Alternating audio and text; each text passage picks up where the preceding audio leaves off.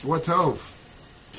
Praising a person in a situation where someone present, someone, someone present, is likely to temper such praise with criticism is another form of avak lashon hara, the dust of lashon hara.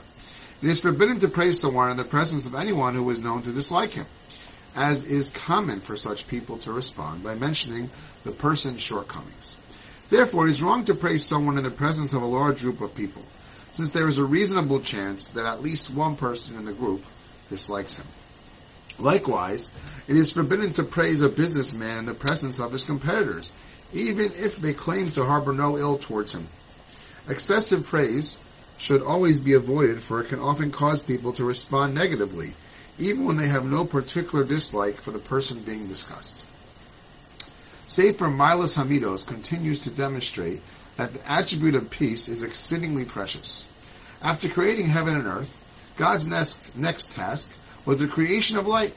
And light represents peace. That is written, who forms light and creates darkness, makes pieces and creates evil.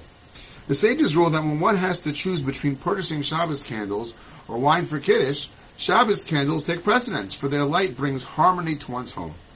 The Mishnah lists a number of enactments which were instituted to promote harmony among the community. These things were declared by the sages because they are among the ways that foster harmony. A Kohen reads first from the Torah scroll in the synagogue, and after him a Levi, and after him a Yisrael, because this is one of the ways that fosters harmony. And so it is written. The Torah's ways are of pleasantness, and all her paths are peaceful. The Midrash enumerates 13 items which are exceedingly precious to Hashem, as evident by Scripture's use of them, li for me in connection with them, thus signifying, thus signifying their being God's prized possessions. Yet only with regards to peace is the term for me used twice.